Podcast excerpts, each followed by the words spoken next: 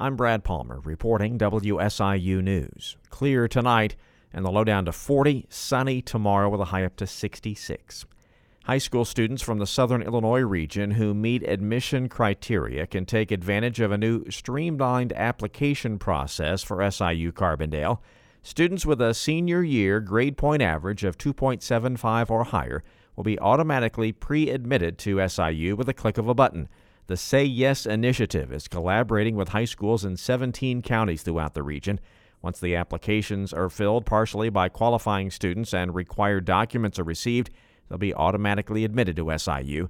Director of Admissions Sarah Jeter explains how the college application process can be stressful for many students, and this program will be helpful for future Salukis starting their career. Us from the college point of view saying it's okay. Like you can apply to college, you are college material, and kind of taking that burden off from them. All students maintain the right to make their final decision on the traditional college decision day of May 1st.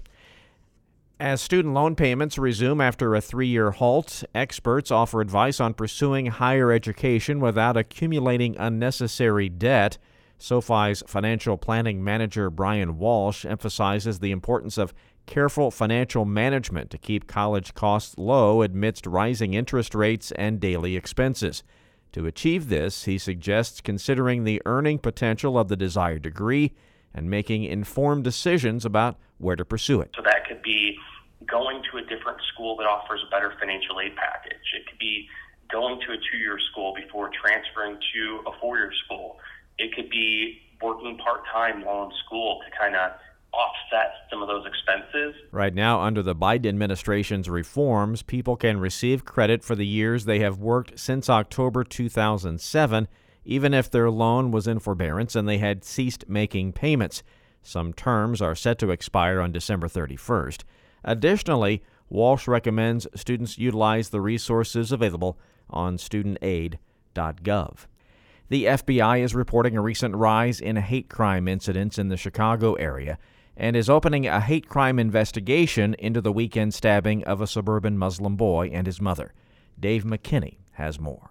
The FBI didn't provide hard data to support its assertion, but it comes as war deepens between Israel and Hamas. The Illinois State Police head tells WBEZ that it knows of no imminent acts of violence against any Jewish or Muslim targets in the Chicago area. Still, State Police Director Brendan Kelly is urging public vigilance against potential lone wolf attackers. See something, say something. It's, it's, it's as simple as that. Don't wait until it's too late. If something doesn't feel right, you need to report that. Earlier this month, Jewish and Muslim organizations first reported seeing increased hate driven activities against their communities. This is Dave McKinney.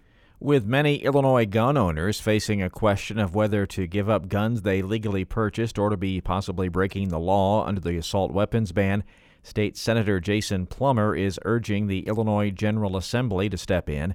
The senator is calling for action on his bill during the upcoming fall veto session to protect Illinoisans who purchased so called assault weapons when the state's ban was temporarily thrown out by a federal court. Between April 28th and May 4th, a federal injunction blocked implementation of the state's assault weapons ban, which allowed many Illinois residents to legally purchase firearms that would have been illegal if the ban was in effect. On May 6th, the Illinois Attorney General issued guidance stating firearms included in the ban and purchased and picked up during the window between the ruling would become illegal beginning on January 1st of next year. I'm Brad Palmer reporting WSIU News.